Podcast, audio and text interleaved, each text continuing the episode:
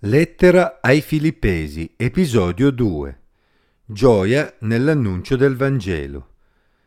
Leggo nella Bibbia in Filippesi capitolo 1 versetti 12 a 18.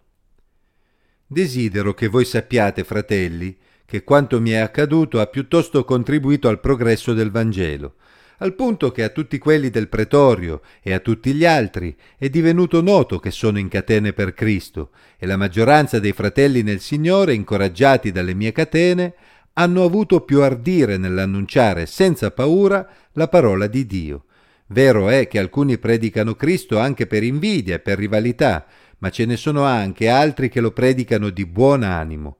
Questi lo fanno per amore, sapendo che sono incaricato della difesa del Vangelo ma quelli annunciano Cristo con spirito di rivalità, non sinceramente, pensando di provocarmi qualche afflizione nelle mie catene. Che importa? Comunque sia, con ipocrisia o con sincerità, Cristo è annunciato. Di questo mi rallegro e mi rallegrerò ancora. In alcune situazioni della vita è quasi impossibile riuscire a trovare un aspetto positivo. Eppure Paolo trovò dei motivi di gioia anche mentre si trovava in carcere. Vediamo come ci riuscì. Ciò che era accaduto a Paolo avrebbe scoraggiato chiunque. Infatti Paolo era un apostolo, ovvero un inviato di Dio, incaricato di predicare il Vangelo, e la prigionia era un forte impedimento per portare avanti la sua missione. Inoltre teniamo presente che a quei tempi le prigioni erano davvero inospitali Basti pensare che al carcerato non veniva neanche provveduto il cibo ed era quindi essenziale che ci fossero degli amici a provvedere cibo, vestiti e quant'altro fosse necessario. Ma Paolo vide il bicchiere mezzo pieno. Nonostante le circostanze, la sua missione proseguiva con successo. Infatti la sua prigionia stava contribuendo al progresso del Vangelo.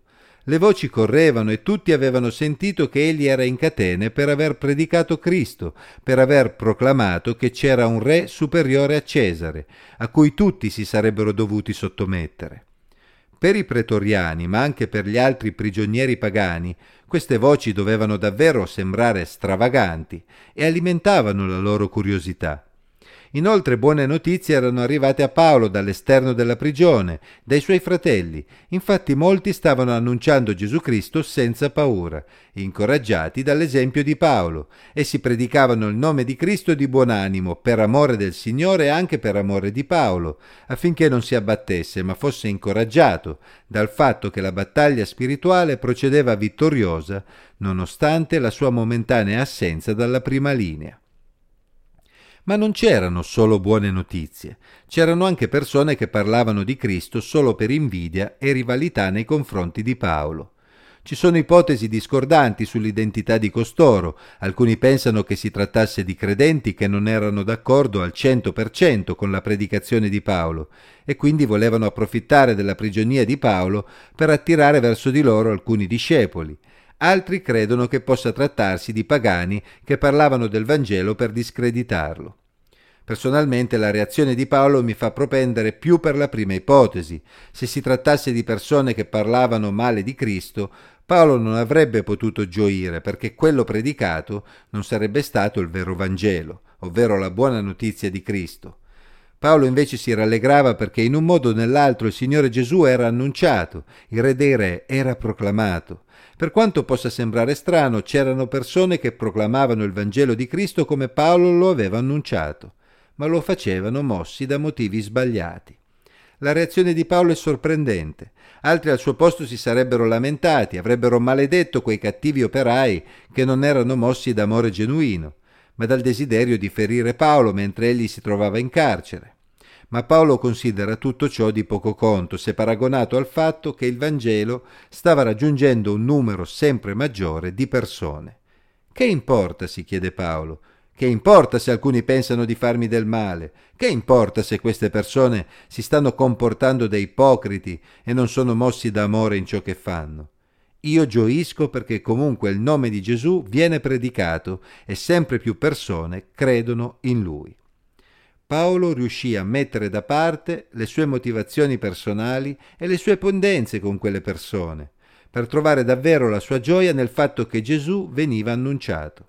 Di questo egli si rallegrava e avrebbe continuato a farlo. Dobbiamo ammettere che spesso siamo così ripiegati sui nostri problemi che non riusciamo più nemmeno a gioire per il fatto che il nome di Gesù viene annunciato. Eppure il Signore Gesù disse che v'è gioia davanti agli angeli di Dio per un solo peccatore che si ravvede. Luca 15:10.